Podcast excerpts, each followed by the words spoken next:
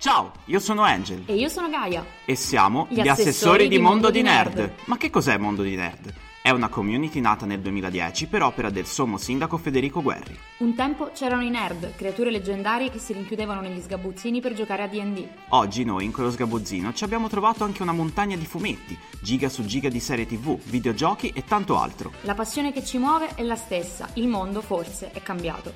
E noi quel mondo ve lo raccontiamo. Benvenuti sul podcast ufficiale di Mondo di Nerd. E stavolta inizio io, perché per una volta volevo avere questa soddisfazione, visto che non so per quante altre puntate saremo nella stessa stanza. e, mm, siamo eh, in diretta da Angelville, giusto? Esatto. Che non è la città di Preacher in questo caso, ma eh, è effettivamente casa di Angel. Esatto, nella mia cucina. Benvenuti nella mia cucina Ah, di nuovo. proprio ridire. Oggi faremo del gâteau di patate e pancetta in una morbida crema di peperoni e mascarpone. Oddio, però sai che è, Eh, è molto più interessante di quello che diciamo di solito. No, vabbè. Cosa diciamo di solito? Oggi diremo di qualcosa in particolare. Di cui Sono- non parliamo mai, i fumetti. Ah, questi sconosciuti. Questa è una puntata dedicata solo ai fumetti che abbiamo letto di recente. Sì, Mentre alcuni ci sono stati mandati. Altri abbiamo comprati col eh, sudore della fronte E i soldini di papà. e mamma.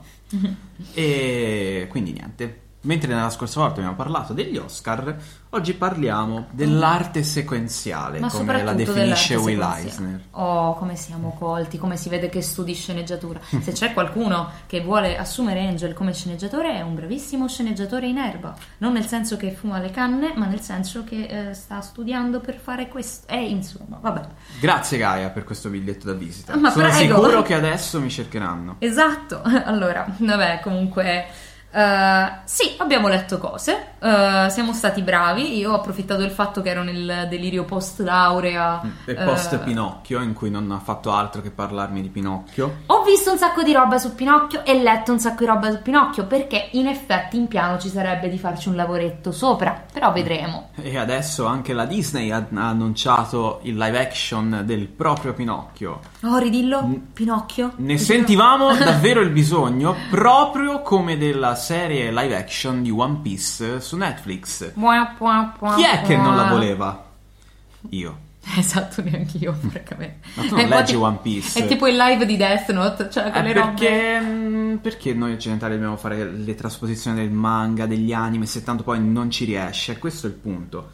E vabbè, mm, esistono tanti esempi come live action di Death Note, eh, oppure come il film Dragon Ball Evolution. O i doppiaggi di Cannarsi, perché O così lo volevo lanciare, Cannarsi, perché eh. adesso i film di Miyazaki o comunque in generale dello studio Ghibli sono disponibili su Netflix Vero. e vi volevo ricordare eh, che saranno doppiati da Cannarsi. Mi ha fatto molto ridere questo tweet di, di Matteo Scandolino, che saluto, che ci, sta- Salutiamo. ci- aiuta un po' con la post-produzione forse, non lo so. Esatto.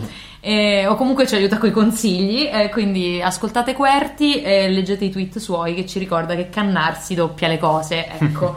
E voi no. E voi Ma no. Magari ne siete anche in grado. Esatto. Allora, cosa abbiamo davanti a noi?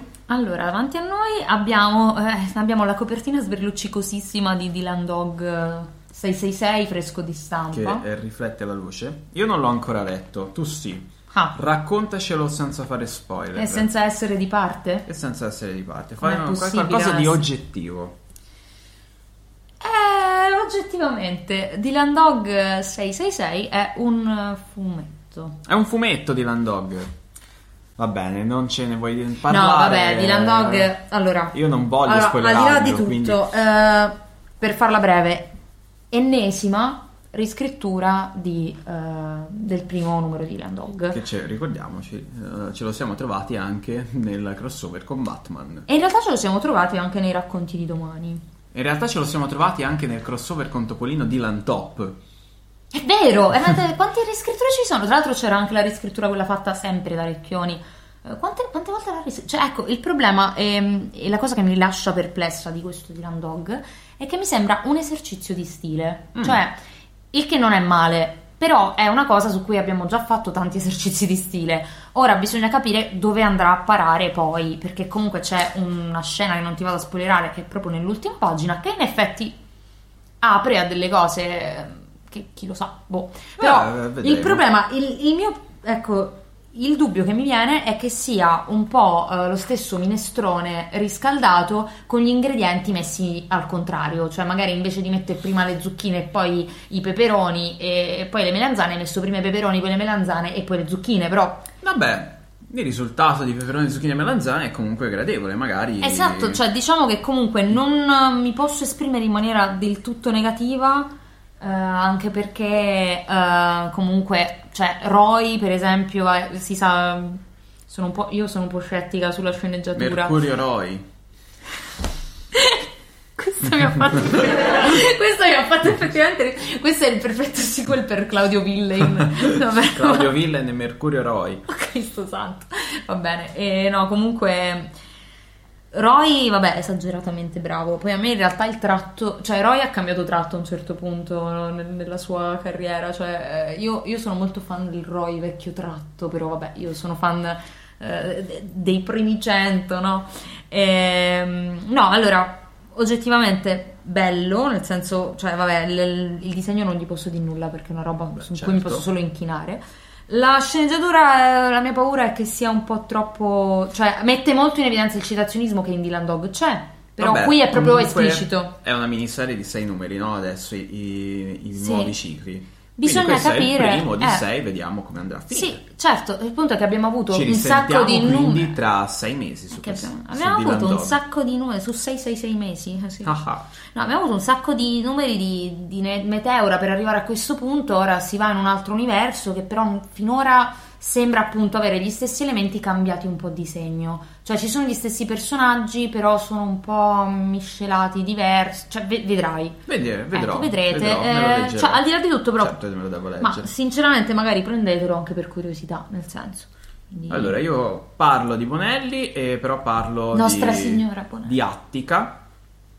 Attica che, come certamente saprete, e se in caso non lo sapeste, è fatto da Giacomo Bevilacqua, che probabilmente conoscerete. E che per- salutiamo. Che salutiamo. Conoscerete per A Panda Piace. A Panda piace la Bonelli. Esatto. A Panda piace anche Attica. Attica è un esperimento in quanto è un manga occidentale sostanzialmente, lo stile è quello. Oh. E pu- pubblicato da Bonelli, quindi già questo è un, è un Sì, mega Bonelli ah, esperimento. sta tentando molto di svecchiare, cioè diciamo di togliersi quella etichetta di vecchio, diciamo, mi Ah, sembra. giustamente, mi sembra. Vabbè, sì, eh, certo. E comunque Attica è un bel fumetto, ho letto i primi tre numeri. Allora, è E molto non è- attuale. non è ambientato nell'antica Grecia, vero? No, Perché è io ero convinta di questa cosa quando è doveva ambientato uscire. in tempi moderni e diciamo che la, cioè Attica è la città in Grecia, però l'azione si, si svolge un po' in tutto il mondo, a partire da New York, poi andiamo a Londra e viene a mescolarsi un po' diciamo della nostra situazione attuale geopolitica che sta attraversando il tutto il mondo. Quindi è ambientata con- oggi. È ambientata in, in un futuro, cioè Ah. in un, pro- in un proto-futuro, non lo so, in cui diciamo questa città che è Attica è una città mega avanzata in cui l'ONU stessa dice che ci si vive bene e tutto il resto, ma è circondata da delle mura e fuori da queste mura c'è la miseria, c'è la povertà e dentro quindi probabilmente Ah, c'è tipo una bolla di benessere. Esatto, ma Ah. cosa nasconde in realtà questa bolla di benessere? Mm. Aggiun- in aggiunta a questo, cioè perché è attuale? Perché ti, ti viene detto che il presidente di, A- di Attica ha preso il potere 15 anni fa. C'è chi dice con una guerra civile che è durata pochissimo, però lui giustamente salendo al potere cosa ha fatto? Ha detto che sono in realtà tutte fake news e che quindi stanno cercando di affossarlo. Mi quindi- suona familiare. No, no, cosa dici? Non è familiare. No, no. e, e quindi niente. Cosa nasconde questa bolla di benessere? A tutto questo va a sommarsi l'elemento non fan, cioè un po' fantasy perché abbiamo combattimenti, abbiamo un personaggio proto supereroe, abbiamo dei proto Pokémon. È tutto proto.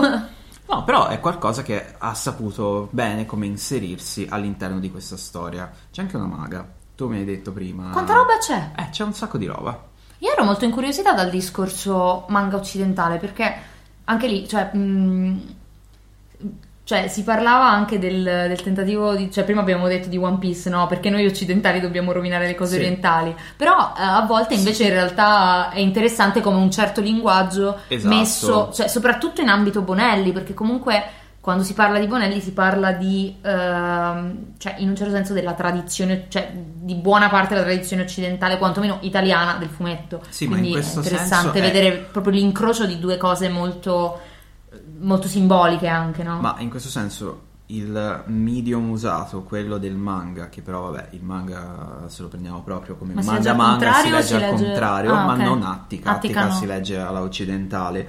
Però qui è utilizzare il medium per raccontare una propria storia. Non è tipo che io un domani decido di eh, scrivere un manga e scrivo un manga ambientato in una scuola giapponese, perché io non No, so certo, com'è la scuola certo. giapponese ed è questo magari il tentativo sbagliato. Quindi- Mentre invece questo è un tentativo che ci sta perché vuol dire che stai prendendo come spunto una storia dai tratti occidentali, l'unica cosa che stai prendendo dall'Oriente è il tratto del manga. Quindi a renderlo manga è Co- lo stile di disegno? Lo stile di disegno, l'utilizzo delle- delle, tecni- delle Ah. linee cinetiche, del- dei retini, cose del genere, lo sfondo. Mentre a livello di, di, disegno. ma a livello di scelte all'interno della cosa, tipo magari non lo so, il manga penso abbia, io sono poca lettrice di manga, però tipo ha anche i suoi, come dire, cliché, no? I suoi caratteri, cioè le ha queste cose oppure... Beh, sai, il manga dipende. Cioè, perché già il fatto diversi che ci sono i di manga. combattimenti e che c'è tutta questa parte molto futuristica, mi sa un po' di manga. no? Quello è una componente degli shonen, ad esempio, perché Mm. ci sono diversi tipi. C'è lo shonen che è quello per eh, i ragazzi, lo, eh, lo shoujo che è per gli adulti, una cosa Sì, del sì, genere. ah, Poi sì, sì. se- eh, seinen per gli adulti, ora mi sono confuso. Eh, vabbè. E quindi niente. No, vabbè, comunque perfetto, cioè volevo capire un attimo questo, cioè, questa cosa perché mi, mi incuriosiva, cioè devo dire che eh, all'inizio non, non avevo tutta questa aspettativa, poi l'ho sfogliata e ho detto wow, è proprio tipo manga, ma, Sì, ma no, cos'è? ma Ma anche il comunque- formato è Comunque manga. l'euromanga esiste, che Sì. è il manga occidentale in cui prendi come spunto però solo il, me- il medium, Mm. non prendi... È, è- è come se io domani, ti ho detto, voglio scrivere la storia del- di una scuola giapponese. Io non ci sono mai stato in una scuola giapponese, non conosco i problemi che affliggono mm, i ragazzi di una scuola giapponese. Perché dovrei scriverlo se le mie fonti non sono dirette? Perché Certo. dovrei parlare per esperienze indirette? Vabbè, è un po' il discorso dell'ambientare la roba a Roma che facevamo con Bilotta nella puntata. Sì, perché se conosci un posto, conosci un'ambientazione, sai come parlarne, quindi sai anche come arrivare al cuore del lettore. Mm, certo, e infatti a tal proposito io invece ho letto Il confine. Mm. eh, che è ambientato eh, al confine appunto tra Italia e Francia. E questa cosa in realtà è importante, cioè il luogo dove è ambientato non è casuale, nel senso che comunque viene fatto anche riferimento fin dalla prima scena e poi è una, è una cosa che penso verrà mh, sviscerata più avanti. Io ho letto i primi due numeri per ora. Ehm, e comunque eh, appunto cioè, si fa riferimento anche a tutto il discorso di, eh, di frontiera, il fatto che appunto ci sono delle persone che vogliono attraversarlo, cioè c'è tutta una questione anche attuale al riguardo.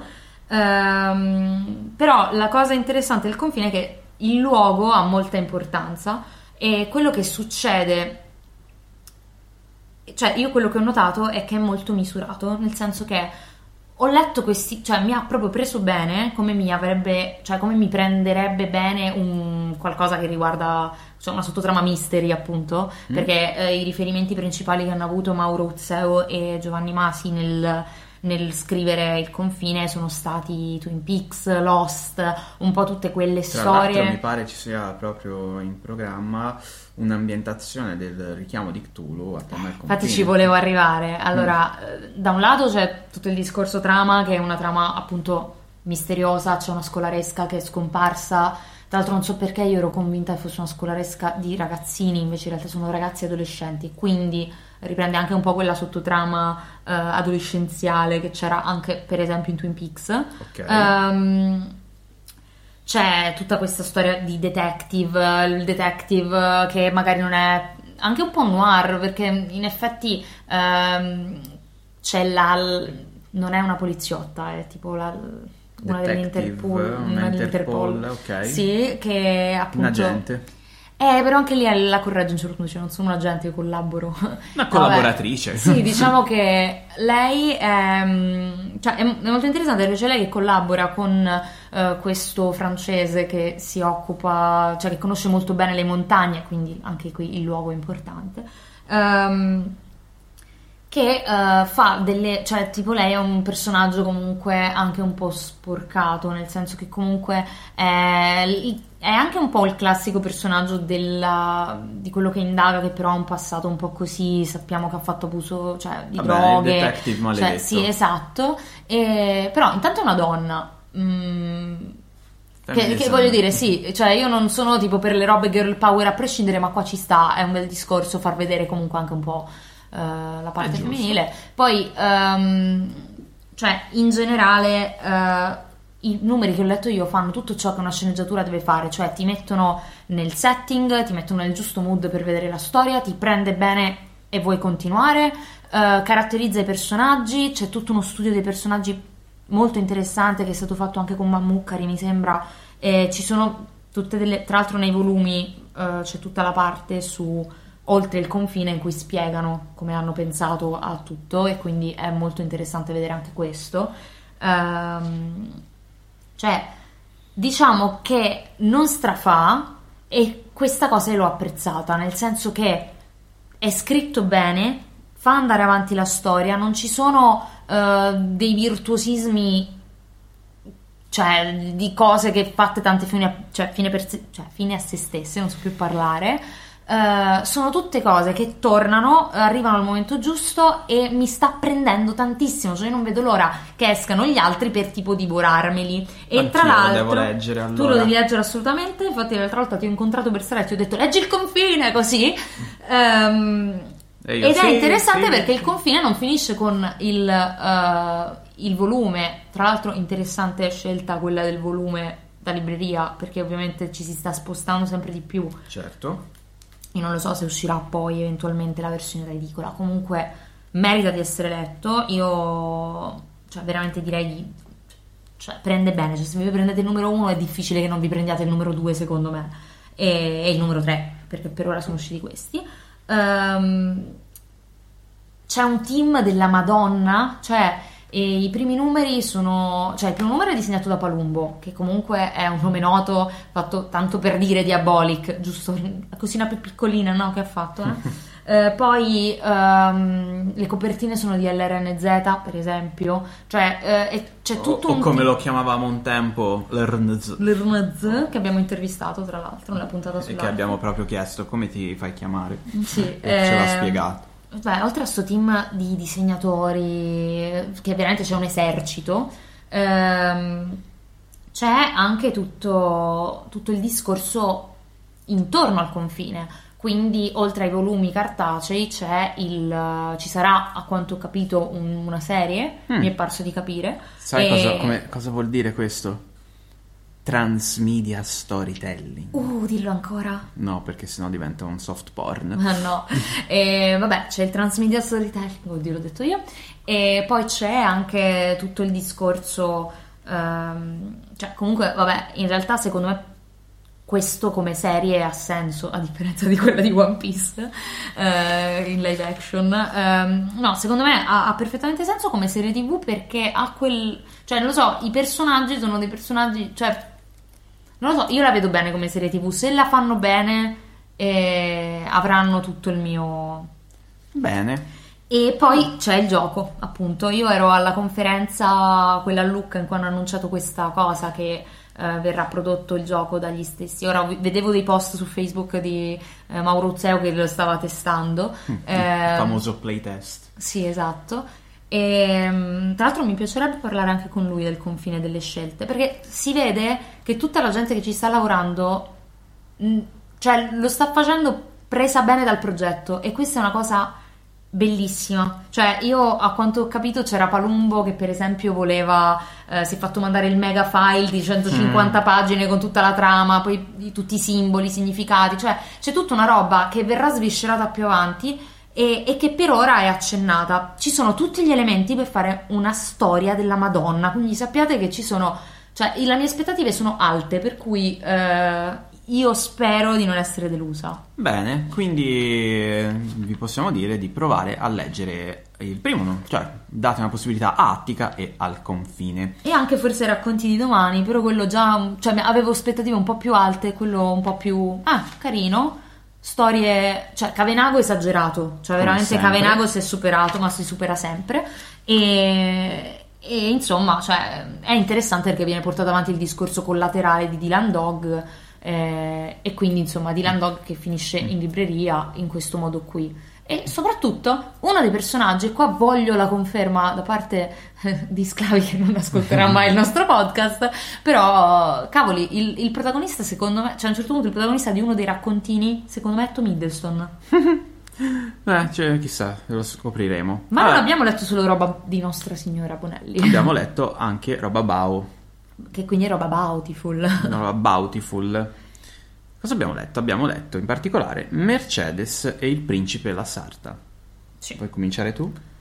sì eh, allora Mm, Eri particolarmente attratta dal principe La Sarta, fin dal Luca Comics. sì vabbè ma anche da prima di Lucca Comics Fin da cioè- quando l'avevano annunciato. Sì, Il Principe della Sarta è una storia che ehm, di Jen Wang. Ehm, allora, io sì, avevo grandi aspettative e in effetti non sono state deluse, nel senso che è un racconto molto carino, È molto attuale. molto attuale, anche se non è ambientato adesso. No, no, è attuale per i temi, ma appunto è un passo avanti perché è ambientato in un'epoca principesca, in Sì, un'epoca è- del passato. È, è carinissimo perché eh, tutta la storia, cioè, allora, non è banale. Potevano fare un discorso sensato, ma più banale. Nel senso, mm, cioè, potevano giocarla in mille modi diversi, potevano. E invece c'è eh, questa storia che, per chi non lo sapesse, riguarda un principe che eh, ama vestirsi da donna con gli abiti di sua madre all'inizio che assume questa sarta che in realtà era tipo la stagista dei sarti praticamente, Sì. cioè esatto, ehm, la assume per fargli i vestiti e poi c'è tutta la, in realtà c'è tutta la trama perché in realtà questa è una grande storia di, Di scoperta. sì, di scoperta, di amicizia, Eh, mi è E anche piaciuto... dell'accettarsi. Ma sì, e poi tra l'altro è molto bello anche il, il fatto che non è che l'attenzione è puntata solo sul protagonista che ci aspetteremo, quindi il principe che deve affrontare questa questione qui, Ma anche su di lei. ma anche su di lei che fa, cioè, ma fa un bel percorso anche la loro amicizia, cioè nel senso, eh, cioè è un libro Sì, che infatti- veramente fa- consiglierei a tutti, è bello e- basta, cioè nel senso, cioè è Sì, proprio carino. è proprio quello che è il bello, l'evoluzione, perché te all'inizio sei,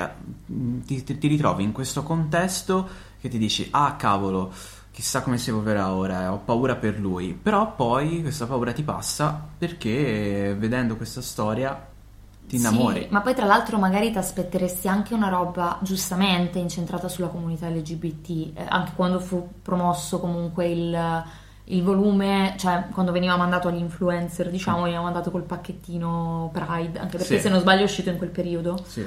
Ehm, sì, ovviamente il discorso c'è, nel senso che comunque eh, sì, cioè, è un discorso di fluidità anche, cioè il fatto che comunque un uomo voglia vestirsi da donna è chiaramente un discorso anche di fluidità, però mh, cioè, non, non- non è, non è solo su que- cioè, non, è solo ince- Certo. cioè, non è il solito discorso anche magari eh, un po' quasi pater- cioè, si sta forse diffondendo un po' di paternalismo anche in quello quasi quasi, cioè non è un discorso tipo solo sulla comunità LGBT, sul rispetto, eccetera, è sul rispetto a prescindere, cioè quello che dovrebbe essere appunto cioè, è- secondo me è molto interessante, Sì. eh, punto. Cioè, e non voglio fare spoiler, per questo mi sto trattenendo. Perfetto. Eh, Mercedes, eh, Mercedes di Daniel Queglio, che salutiamo. eh sì, vabbè, sarebbe Salutiamo. bello averlo ospite. Io, vabbè, mi fa, se- mi fa fan- sempre morire quando condivide qualcosa su Instagram. Sì, soprattutto su Alberto Angelo. No, Sì, no, bellissimo. No, va bene. Eh, ma a parte, esatto, anche lui nasce vignettista. Esatto. Nasce vignettista, si sviluppa come in effetti sceneggiatore bravo. cioè- Autore completo. Autore completo perché in effetti si disegna e scrive. Eh, Mercedes è una storia che in realtà mi ha appassionato un- po' meno rispetto all'altro libro che aveva fatto che era Resistenza. Eh, Resistenza. sbaglio sempre, eh, Residenza Arcadia. Arcadia, sì. Eh, vabbè, quello mi era piaciuto da morire. dal beluga magico. Ah, è vero, ma quella era più una raccolta, se non Sì, sbaglio. sì. Sì. Ehm, allora, Residenza Arcadia mi era piaciuto un sacco, mi aveva preso tantissimo. E vabbè, c'entra chiaramente il fatto che io e Daniel Coelho eh, condividiamo eh, la grande passione per i vecchietti. Sì. Eh, quindi ovviamente questo incide. Geriatrofilia. Mm, certo. Mercedes eh, è meno vecchietta, perché tra l'altro si mantiene molto bene come signora. Ehm, è un discorso, cioè è interessante perché è tipo un road movie a un certo punto, cioè è molto frenetico, cioè Mm. succedono cose e tu vedi questa donna che ha un carattere particolare, eh, c'è tutto uno sviluppo, intuisci cose del suo passato, cioè comunque interessante. Eh, non l'ho adorato come, come Residenza Arcadia. Residenza Però vabbè, è comunque apprezzabile. Sì, sì, no, comunque bello, parliamo e comunque di qualità Io alta. mi diverto un sacco quando vedo i suoi disegni perché sono così particolari e poi ha quel tratto che quando lo vedi lo riconosci, sai che è lui lontano un miglio e mi piace. Quando riconosco un tratto di un disegnatore, non so, sto bene con me stesso. Sì, tra l'altro, ehm, cioè, secondo me è una persona, cioè, secondo me capisci, non lo so, mi sa proprio anche di, cioè, mi sembra di intuire anche che può essere una persona molto carina lui, non so come dire, non so perché mi sono fatta questa idea di... Boncito, un termine maremmano vuol dire proprio una persona che ti ispira fiducia, bontà, tenerezza. Dovremmo fare una puntata in mare in mano, perché non facciamo, non facciamo continuare a, a elencare termini Io in conosco un altro termine che è gosto. Che Avevamo ricordi già detto. Quando Fede John fece Ghost. John Ghosto. Certo. E allora, poi un'altra cosa che abbiamo letto che risale a Luca Comics è Batman, il ritorno del Cavaliere Oscuro, l'ultima crociata. Diciamo, non so, uno degli ultimi eh, volumi a essere pubblicati dalla Lion. Che è nota in Italia per collaborare con la Bonelli. Esatto, e, e che mh, come avrete visto che abbiamo condiviso il post sul mondo di Nerd, da aprile la pubblicazione dei volumi della DC Comics passerà alla Panini. Mhm. Quindi la Panini, aspettiamoci a Luca Comics che si prenderà, non so, tre quarti di Lucca per tutto quello che pubblica, perché già il Palapanini era enorme tra la roba Disney, tra la Marvel. eh, Planet Manga che Vabbè, la Panini è diventata- possiamo dirlo che la- le loro graphic novel quindi È la Disney italiana, nel senso che si sta comprando tutta... No, vabbè. E comunque, io questo ce l'ho tra l'altro firmato da uno degli sceneggiatori Brian Nazzarello. E è un, sì, è un diciamo è una sorta di prequel del- dell'omonimo Il ritorno del Cavaliere Oscuro di Frank Miller e disegni di John Romita Jr. molto belli. Anche qui Aggiungerei come commento mica cazzi, Mica però vabbè, cazzi. ecco. abbiamo un Joker che viene pestato e io non posso che esserne felice. Io non posso che ciò. esserne triste, povero Joker. No. È solo incompreso. Già, no? per questo uccide bambini. È un po' come Anakin, insomma. E- Anche lui è solo incompreso. Ma certo, solo incomprensione. E niente, è un bel libro, è un bel volume, perché appunto è questa sorta di introspe- ah, un viaggio introspettivo nella mente, un po' di Bruce, un po' del Joker. Una roller un coaster di introspezioni, no? Esatto, Mm. un po' anche, poi rivediamo alcuni vecchi villain come qui davanti o Poison Ivy. È diciamo un bel saluto a un, un bel personaggio che già conosciamo e ti analizza un po' di punti della storia che magari erano rimasti un po' oscuri, proprio come il Oh, Cavaliere. oh, oh, oh, oh, oh. Ultima cosa che ho letto di recente, beh, per quanto riguarda la Panini, è finito eh, la pubblicazione dell'ultimo crossover Marvel, La guerra dei mondi. Adesso Thor, che non so se, se Non so sapete sapete. chi è Thor. No, mi mi riferisco a te, non aveva più il Mjolnir perché non Mm. era più degno, anche perché era stato distrutto, eh, perché Jane Foster, ex Thor, lo aveva scagliato nel sole, adesso Thor è di nuovo il dio del tuono, ma prima di rivederlo come dio del tuono attualmente ci saranno 5 numeri della prossima serie, sempre di Aaron, che è King Thor, ambientato miliardi di anni nel futuro, in cui Thor è diventato il re, ha tre nipoti e se la deve vedere contro l'ultimo nemico che gli è rimasto, che è... Dai, dai Gaia. È lui. No, è Loki. È lui, esatto. Ah, è lui, pensavo a lui Thor. sì, Loki sopravvive. eh, Eh! il- ora si chiama, Festeggiamo! si chiama il Necrodio. E quindi Perché è della morte? Eh, chissà cosa è successo, lo vedremo in questi cinque numeri. E io non poi... posso che essere contenta. Tra l'altro, non dovevano fare una miniserie su Loki che credo sia fallita prima ancora di. Ah, non lo boh. so, la serie su Loki deve uscire, Quella ma la su mia- Disney Plus. No, no, no, vabbè, quella lasciamo perdere che c'è già Tom Hiddleston che pubblica le cose in cui cade e io tipo, vabbè, amore, lui ciccio. E Eh, niente, dopo di quella vedremo la serie eh, nuova di Thor, che sono molto curioso, devo dire. A questo punto anch'io, chissà perché. Non- Cambierà anche look, quindi dai. E niente, questa era una breve puntata con, eh, diciamo, il nostro resoconto Delle letture. delle letture e- da- dal comics a oggi, che io tra l'altro ho ancora roba che devo leggere dal Sì, io per comics. esempio un'altra delle cose che avevo sfogliato il comics e che vorrei approfondire meglio, però sarebbe stato carino anche farci proprio un approfondimento sopra, era appunto anche il volume sul mostro di Firenze di, Mm. di Inchiostro Edizioni, tra l'altro li salutiamo e li ringraziamo perché ci hanno comunque procurato il volume. E, che fanno tutto un discorso sui serial killer che anche lì eh, è sempre molto curato e molto ben studiato Certo, ma infatti dovremmo fare una seconda puntata sempre sui fumetti, perché hai visto, mi sono trovato bene a parlare di quello che leggo. Mi piace trasmettere Bravo. questa passione. Bravo Angel, Angel divulgatore. E Divulgator. Divulgatore. Perché è divulgato Thor. Esatto. E quindi niente amici, questa Ah, Amici, compagni. Adesso Ci vi risentiremo presto, forse con delle tele... Ora vediamo di non fare perché casino con le abbiamo detto telefoniche. Gaia se ne andrà a Milano, quindi in qualche modo sì, ma ce la faremo. sto studiando con i maestri del podcasting. Ciao Altrimenti Matteo. buttiamo fuori Gaia e manderemo avanti le Oh, puntate oh, io e che- Federico. Che, cos'è questa cosa? Va in cacciara completa. No, stiamo Il scherzando. patriarcato che deve sempre vincere? Cos'è questa cosa? Eh? Eh? Eh? Va bene, Gaia. Bene amici, vi saluto dalla mia cucina, adesso mi preparerò, come vi avevo detto a inizio puntata, il gatto di patate con pancetta. Il gatto di patate, il gatto, il gatto, il gatto di patate con pancetta adagiato su un morbido letto di peperoni e mascarpone. Bello. Un Bene. applauso, ti sei meritato. Grazie, prossima puntata sarà su Masterchef. E Masterchef e Sanremo. Andata, andata. Perfetto. vi salutiamo e ci risentiamo.